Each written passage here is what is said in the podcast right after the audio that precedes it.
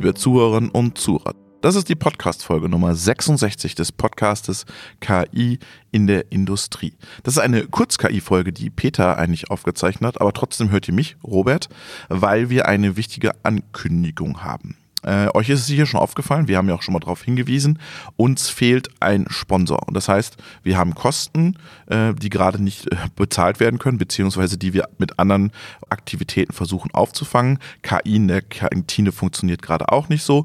Und deshalb suchen wir, deshalb brauchen wir eure Unterstützung.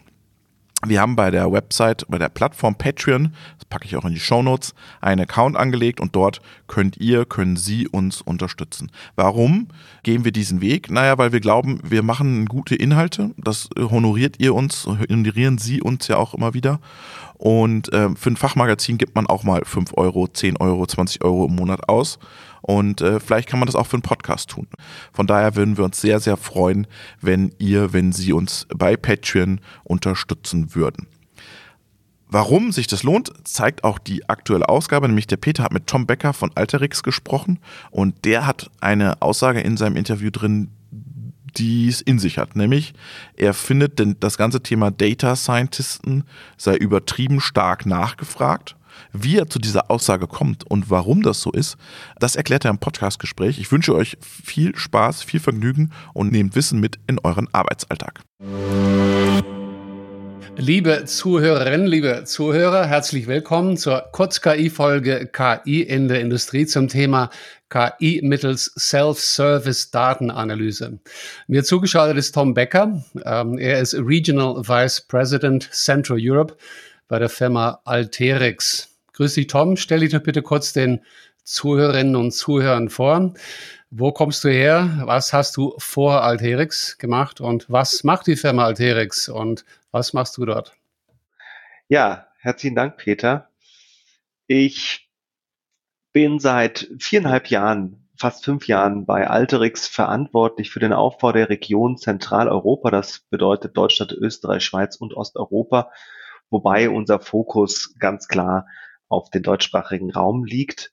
Und wir machen mit Alterix eine End-to-End-Plattform für Self-Service Datenanalyse. Ich kann da gerne später ein bisschen näher darauf eingehen, ja. was das bedeutet. Bevor ich bei Alterix angefangen habe, war ich zehn Jahre bei Click. Das ist ein BI-Frontend-Anbieter, mittlerweile natürlich weiterentwickelt als Plattform. Und wir haben auch dort damals das Thema Self-Service BI in den dann vor allen Dingen deutschsprachigen Markt bringen und transportieren dürfen.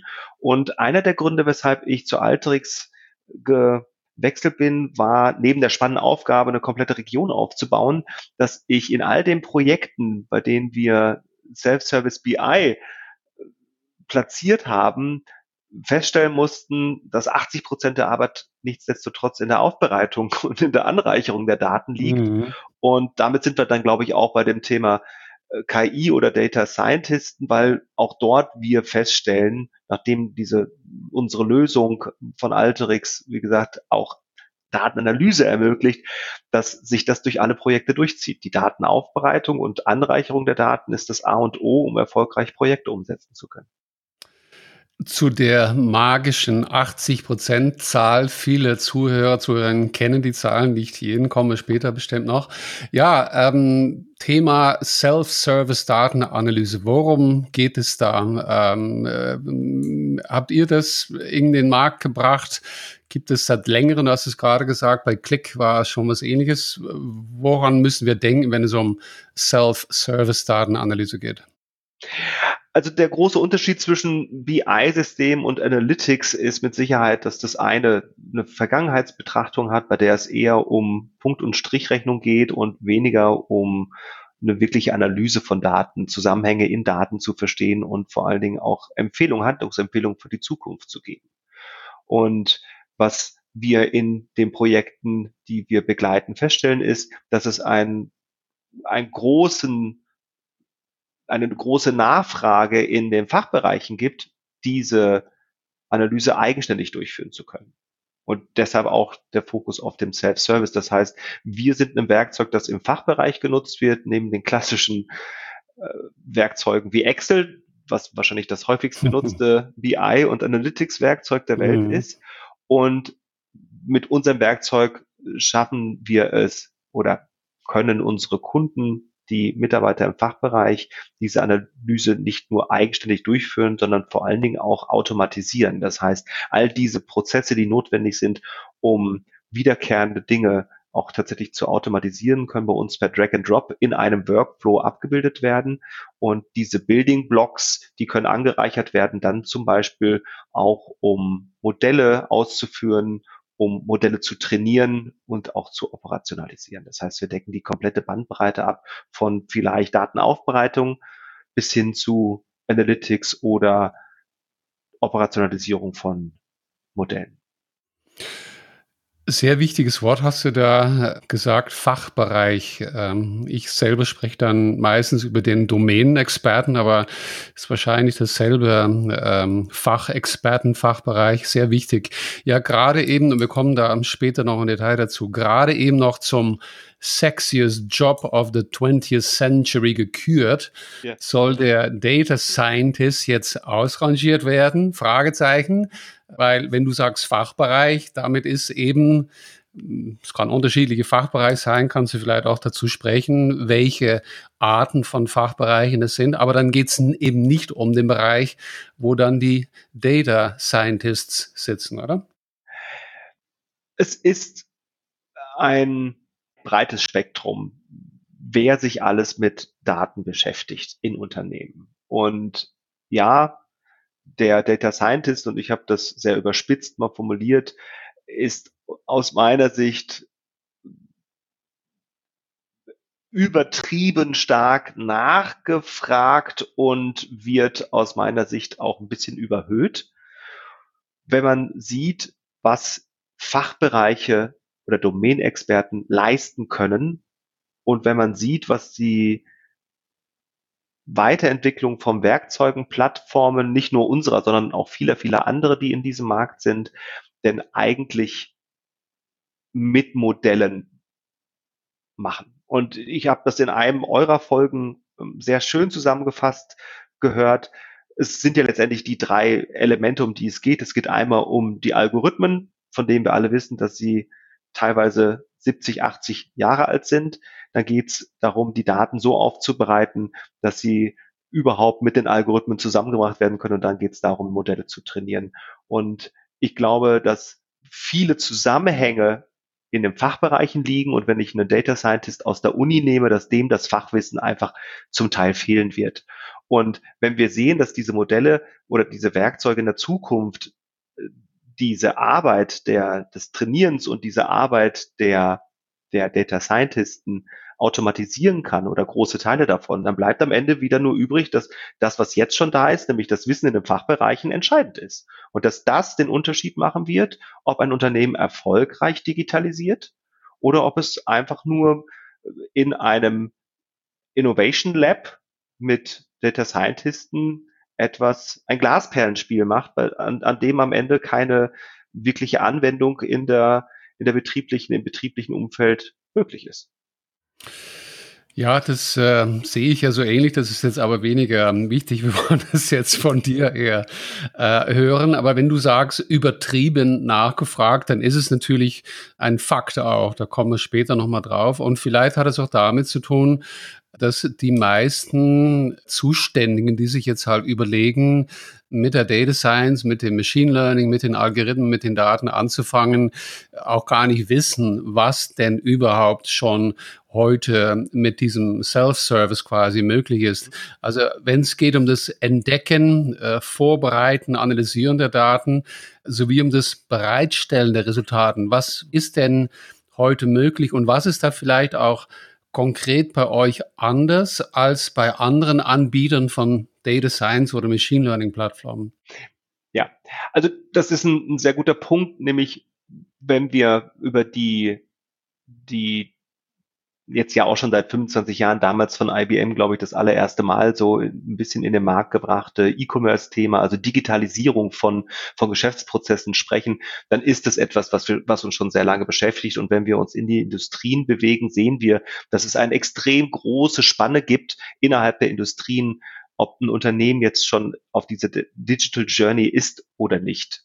Und wir glauben, dass mit einem Werkzeug wie unserem oder vergleichbaren man mit kleinen Projekten starten kann in den Fachbereichen, dass die Mitarbeiter, die sich bereits jetzt mit Daten beschäftigen, um denen den Analytical Waste aufzubereiten. Zu sagen, okay, mit welchen Prozessen beschäftigst du dich, die wiederkehrend sind, die automatisierbar sind. Es gibt RPA, mit dem man so etwas machen kann, aber das betrifft dann weniger die Arbeit mit den Daten als vielmehr automatisierbare Arbeitsschritte vielleicht zu nehmen. Und unsere Plattform richtet sich dahin zu sagen, ich bereite diese analytischen Prozesse so auf, dass ich sie abbilden kann und sie automatisieren kann. Diese Zeit, die ich damit schaffe, öffnet wiederum Möglichkeiten, meine Kreativität auf andere Prozesse zu richten, so dass ich mich mit den Daten dann inhaltlich beschäftigen kann. Und diese inhaltliche Beschäftigung mit den Daten führt dann dazu, dass ich dann auch als Unternehmen mich stärker digitalisieren kann. Wir haben viele Beispiele, bei denen wir zum Beispiel im Office of Finance, wie zum Beispiel einer Steuerabteilung, genau diese Arbeitsschritte sehen. Und es gibt, egal ob man jetzt McKinsey-Studien nimmt oder andere, bis zu 95 Prozent der Arbeitsschritte in der Steuerabteilung sind automatisierbar. Sind abbildbar so, dass ich sie in einer Plattform als als Building Block hintereinander stelle und damit dann tatsächlich Freiraum schaffe für Innovation, das heißt eine Verbesserung der Prozesse oder dann auch Disruption. Und da sind wir, glaube ich, erst bei dem, was ein Data Scientist heutzutage in vielen Unternehmen machen soll, nämlich erfinde mir das neue Geschäftsmodell für die Zukunft, zeig mir auf, wie ich meine, wie ich etwas Digitales in der Zukunft verkaufen kann. Aber um dorthin zu kommen, diese Kreativität in einem Unternehmen überhaupt zu öffnen, muss ich mich erstmal von dem Ballast befreien, der automatisierbar ist. Und das ist das, was die meisten unserer Kunden im Moment auch machen. Du hast, wenn ich es richtig gehört habe, am Anfang von RPA, stimmt es, von Robotic Process Automation gesprochen. Richtig, genau. Als als das, was ihr nicht macht. Habe ich richtig, das so richtig genau. verstanden? genau. Kannst du das vielleicht kurz erstmal den Begriff erklären? Ich glaube, der ist nicht unbedingt geläufig, wofür das steht und was das dann ist gegenüber dessen, was euer unterschiedlicher Ansatz ist. Ja, sehr gerne. Also RPA, Robot Process Automation, bedeutet, dass ich Arbeitsschritte, die jemand am Computer durchführen kann, nach Mimike. Das bedeutet Klicks, die ich auf einer Oberfläche mache, zum Beispiel in einem SAP-System oder in einem anderen System, dass die ein Roboter für mich übernimmt so dass sich Arbeitsschritte wie zum Beispiel das Kopieren von Zelleninhalten in ein Excel-Sheet oder das Rausziehen aus einem System übertragen in ein anderes System nicht mehr selber machen muss und damit zum einen Fehler vermeide, dadurch, dass der Roboter das in der Regel fehlerfreier machen kann als der Mensch, der einen Routineprozess wiederholen muss. Und damit schaffe ich einen extremen Automatisierungsgrad von wiederholbaren Arbeitsschritten. Das ist allerdings wenn man sich mit Daten beschäftigt, nicht eins zu eins abbildbar, weil dem Ganzen eine, eine Logik fehlt. Dahinter steckt keine Datenlogik, keine Analysefähigkeit. Und unser Werkzeug, unsere Plattform, die sich um APA, also Analytic Process Automation dreht, schafft es genau das miteinander zu verbinden. Das heißt, wir können zum Beispiel als Dateneingang das Ergebnis von einem RPA Prozessschritt nehmen oder andere Datenquellen. Das können Datenbanken sein, das können Cloud-Systeme sein, das können aber auch lokale Files sein und können dann diesen analytischen Prozess aufbereiten, verbessern, mit zum Beispiel Algorithmen anreichern und dann als das Ergebnis einem weiteren Werkzeug, einem weiteren, einer weiteren Datenbank oder einem weiteren Prozessschritt als Ergebnis übergeben. Insofern sind die beiden Dinge abzugrenzen. Danke dir. Da habe ich auch wieder was Neues gelernt. Diesen Begriff APA, den kannte ich noch nicht. Also Analytic Process Automation. R für Robotic, Robots oder Bots. Gestern habe ich angefangen in Netflix, da gibt's äh, russische Serie, hatte ich also LinkedIn von äh, irgendjemand gesehen, äh, ich glaube, der heißt They Are Better Than Us, also da laufen dann quasi um und wieder Roboter rum und die werden dort in der Übersetzung äh, Bots ähm, genannt. Gut, das ist jetzt nicht euer Ding. Du hast erklärt, dass ihr nicht RPA, sondern APA, das ist bei euch um den analytischen Teil geht. Ja, äh, richtet ihr euch somit auch äh, an anderen Nutzern? Äh, wir haben gesagt, die Fachabteilung. Ähm, also Gartner hat ja vor einigen äh, Jahren schon, soweit ich das damals verfolgt habe, von diesen Citizen Data Scientists gesprochen, also den quasi der Bürger, der Mensch oder ich sag mal, das ist wahrscheinlich dann die Fachabteilung als Data Scientist, der dann aber auch nie bewusst Data Science macht.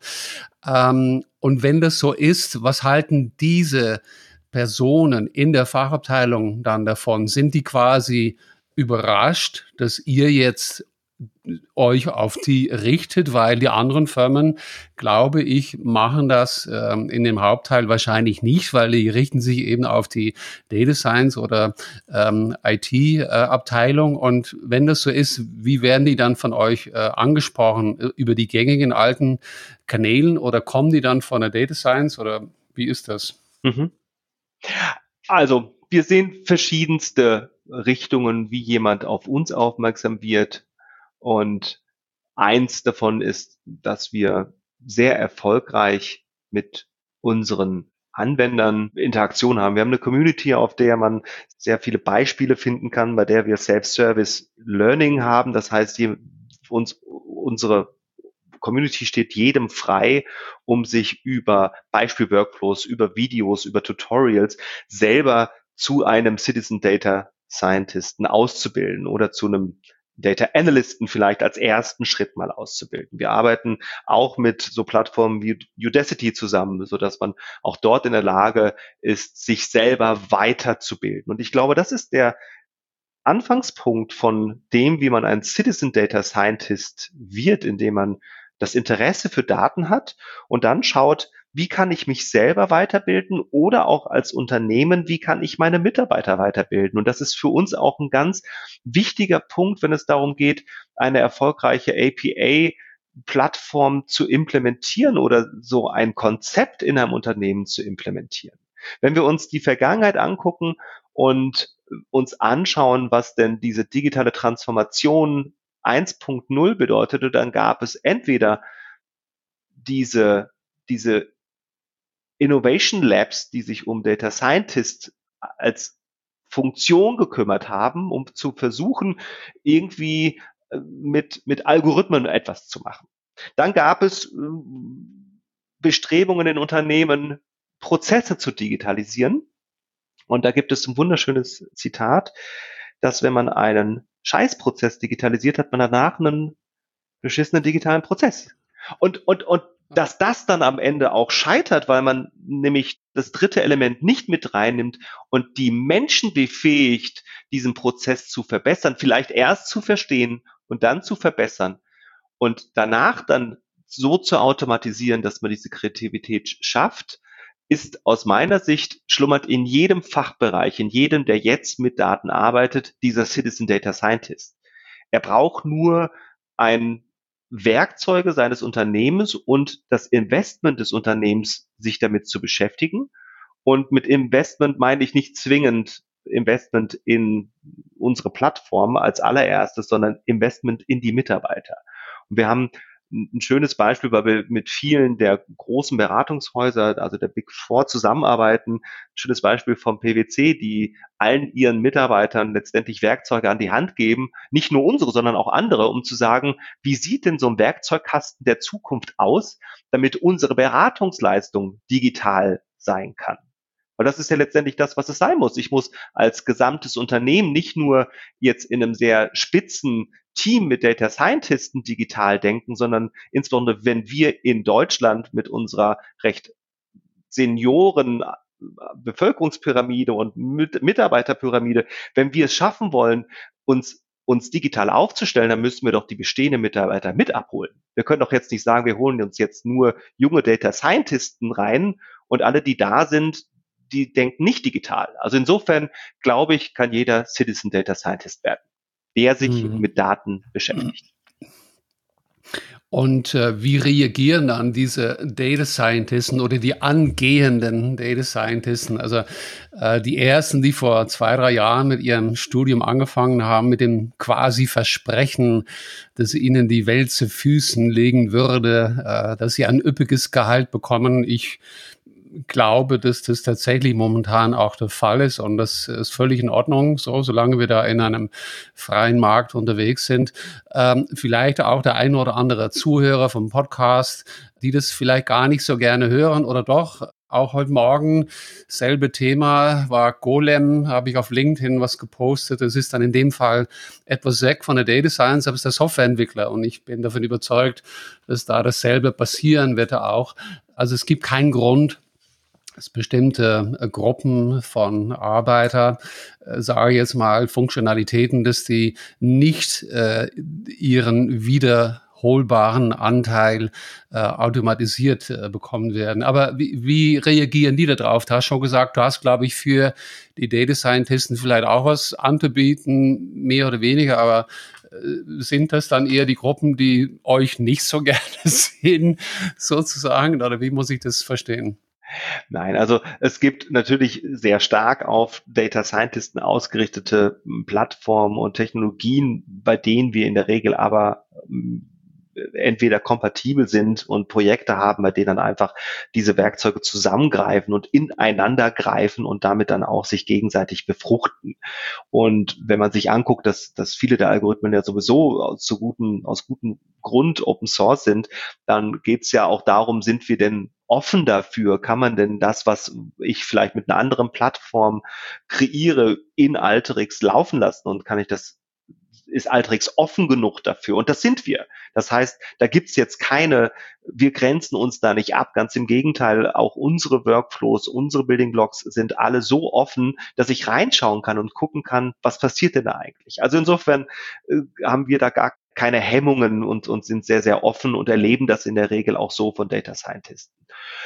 Was die Ausbildung anbelangt, natürlich, ich, ich gönne auch jedem, dass er, dass er wirklich jedes Geld verdient.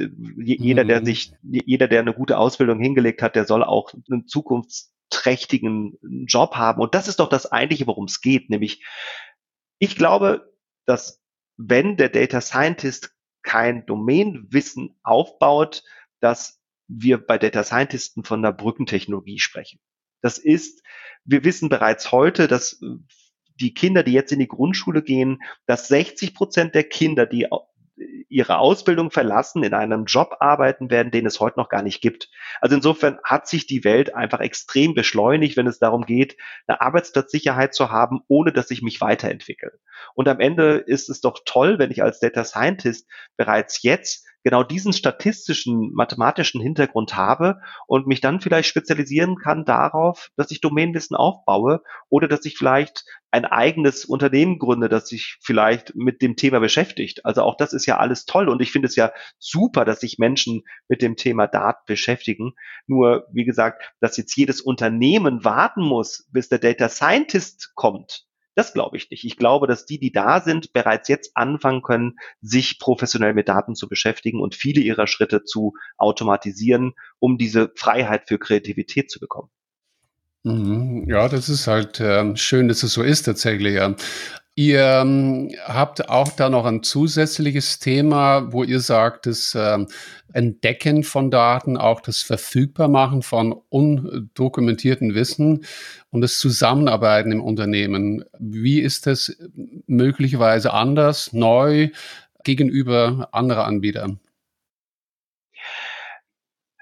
Ich glaube nicht, dass wir wirklich, wirklich Dinge grundsätzlich anders machen als einzelne Anbieter. Wir integrieren all das in einer Plattform. Und ich glaube, das ist das, was es für den Fachbereichsmitarbeiter einfach macht. Bereits jetzt gibt es natürlich Werkzeuge für die Verfügbarmachung von Daten. Es gibt Libraries, die ich nutzen kann, aber diese werden meistens aus der Sicht dessen gedacht, der in der IT für die zur Verfügung stellen dieser Daten verantwortlich ist und weniger aus der Sicht des Fachbereichs, der sagt, okay, wie arbeite ich jetzt mit den Daten? Wo stehen diese Daten? Wer benutzt diese Daten bereits in einem anderen Projekt? Und das ist etwas, was auf unserer Plattform aus Sicht des Mitarbeiters gedacht ist und nicht so sehr aus der Sicht einer IT-Governance.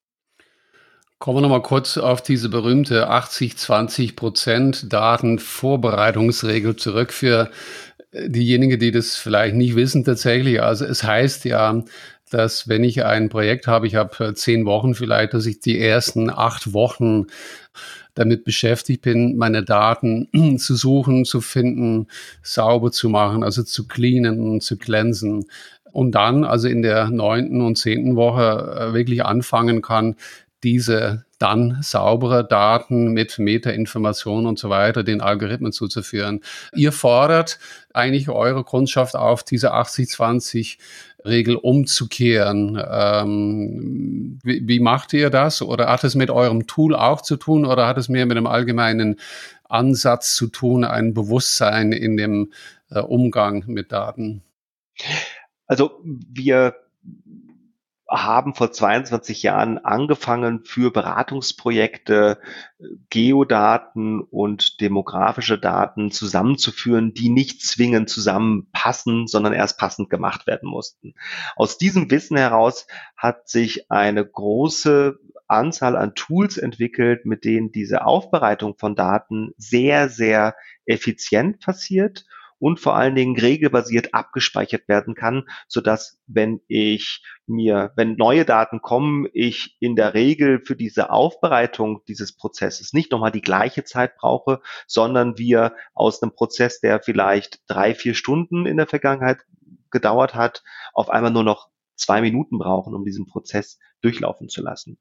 Und das muss ich einmalig einrichten und dadurch, dass wir auf der Plattform per Drag and Drop jeden in die Lage versetzen, diesem Prozess zu folgen, ist es so, dass diese Gewinne, diese Zeitgewinne, nachdem man einmal den Workflow abgebildet hat, tatsächlich persistiert sind. Das heißt, die existieren. Und das bedeutet nicht, dass wir das immer wieder wiederholen müssen, sondern diese Zeitersparnis ist Fakt, zumindest für all diese Datenaufbereitung, die wir sehr häufig in Fachbereichen in Excel erleben, was einfach auf der einen Seite schlecht zu automatisieren ist und selbst wenn ich das mit VBA-Skripts oder was auch immer mache und wie Lookups und was es nicht alles gibt, dann ist es in der Regel fehleranfällig, weil die Daten entweder in einer anderen Form kommen oder ich Kopieren von Zellen und so weiter und so fort habe.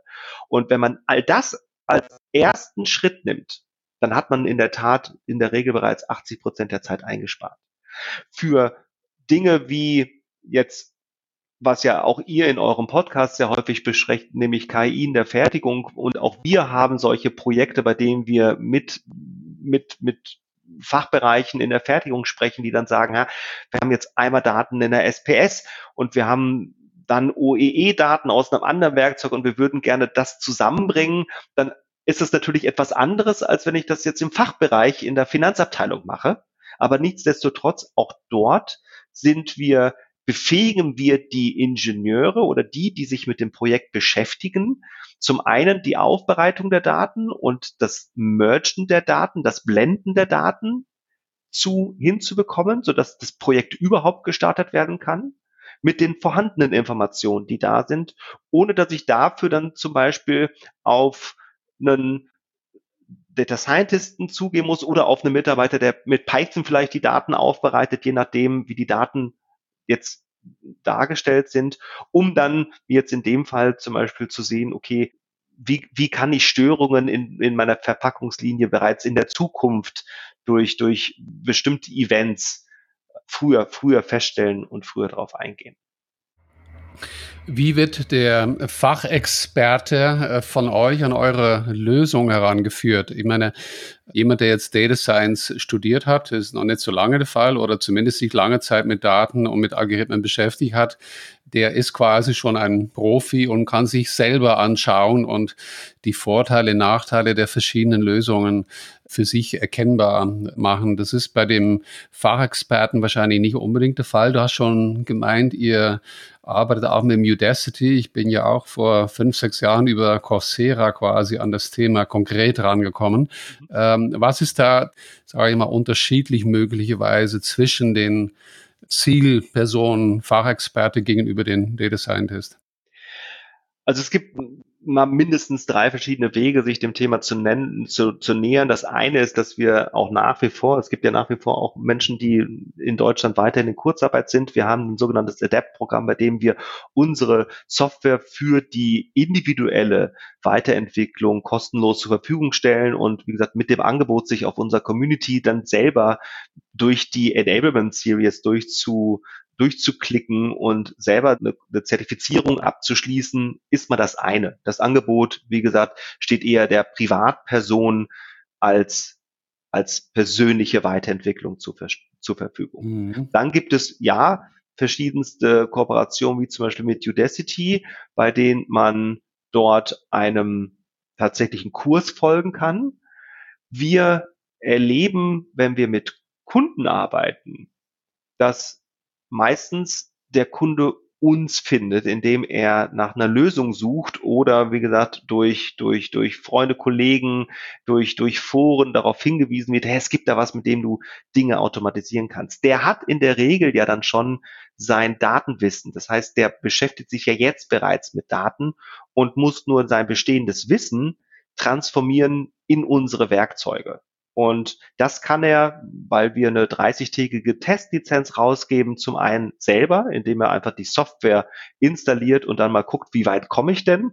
Auch dem steht natürlich die Community offen und mit dem machen wir in der Regel dann kleine Working Sessions zusammen, so dass man in einer halben Stunde oder Stunde gemeinsam schaut, was hast du denn für ein Datenproblem? Was möchtest du gerne entweder automatisieren oder was möchtest du gerne erreichen, was möchtest du gerne analysieren, um dann mit unseren Solution Engineers gemeinsam zu schauen, sind die Lösungsansätze, die du versuchst, die richtigen und können wir dir an der einen oder anderen Stelle vielleicht einen optimaleren Weg geben, so dass es ein Zusammenspiel ist von verschiedenen Dingen, wie man danach dann und wenn man diesen zweiten Prozess folgt, dann auch Richtung Citizen Data Scientisten sich irgendwann mit den ganzen analytischen Werkzeugen auf unserer Plattform beschäftigt. Fakt ist, alle fangen in der Regel mit der Datenaufbereitung an und nur die, die die Reise weitergehen wollen, werden dann irgendwann überhaupt in die analytischen Advanced Analytics Werkzeuge eintauchen. Das ist ja auch gar nicht für jeden immer notwendig. Und wenn die Reise dann weitergeht und eine Firma würde sich entscheiden, mit euch zusammenzuarbeiten, wo läuft eure Lösung dann? Ist es vor Ort, on-premise, irgendwo in der Cloud und wenn dann in den Staaten, äh, in Europa, wie, wie geht es? Ja, also wir stellen fest, dass die meisten Daten der Fachbereich, mit dem wir arbeiten, nach wie vor on-premise sind und unsere Software läuft auch on-premise. Das mhm. bedeutet aber nicht, dass man nicht die Möglichkeit hat, auch Cloud-Systeme anzubinden. Und wenn man das Ganze operationalisieren will, kann man das Ganze natürlich auch auf einem Server laufen lassen. Und der kann dann spätestens natürlich genauso in einer Private Cloud laufen. Der kann genauso auf einer AWS laufen, auf einer ähm, Azure laufen und der Betrieb ist allerdings dem Unternehmen selber freigestellt. Das heißt, wir haben keine Plattform, auf die man sich jetzt in Amerika oder wo auch immer verbinden muss, sondern das entscheidet der Kunde selber, wo die Daten liegen sollen.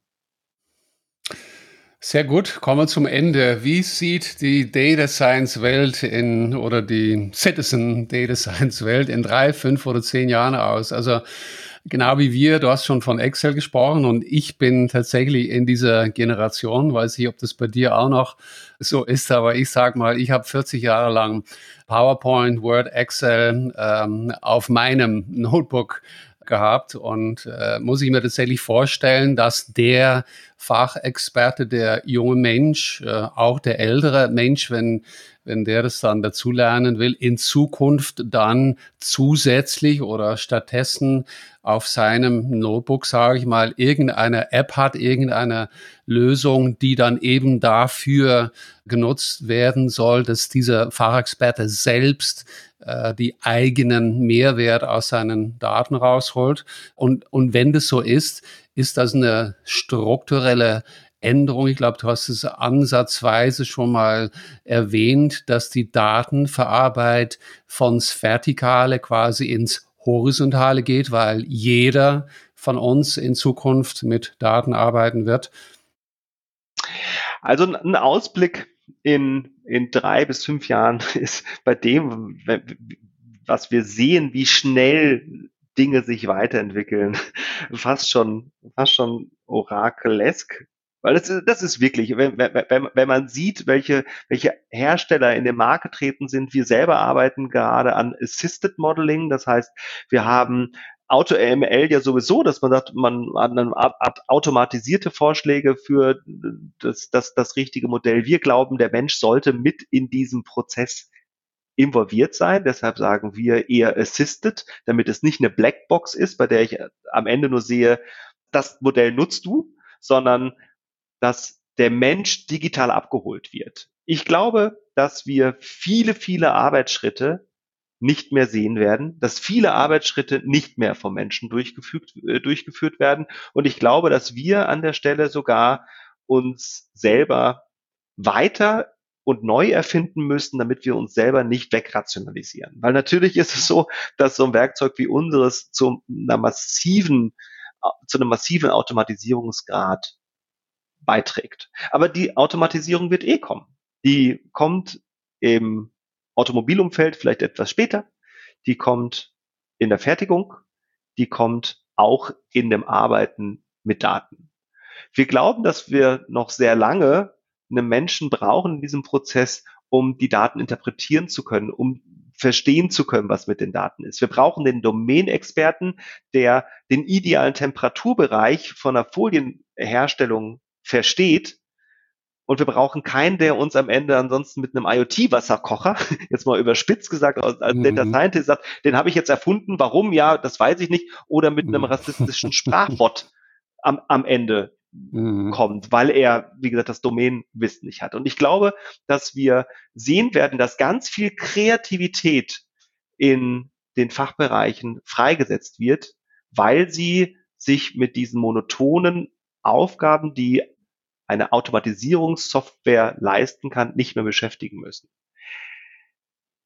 Ich glaube, dass wir sehen werden, dass wir mehr und mehr Mitarbeiter haben werden, die Spaß haben daran, mit Daten zu arbeiten, weil die Werkzeuge diese Daten für sie zugänglich machen und sie nicht so sehr Angst davor haben müssen, dass sie, und auch ich kenne Excel seit ich weiß, gibt's, ist, hat das schon 40 Jahre hinter sich? Das weiß ich nicht ganz genau. Aber, ich weiß es nicht. Aber, aber ich es, weiß. Es, ich, hieß, ich, es hieß damals anders. Ich glaube, es ist von Microsoft gekauft worden. Ja. Genau, es ist dann von Microsoft gekauft worden. Mein, mein, Bruder, der ist zwei Jahre älter als ich, der hatte den ersten Computer bei uns im Haus und bei dem durfte ich da mal mit, mit drauf gucken.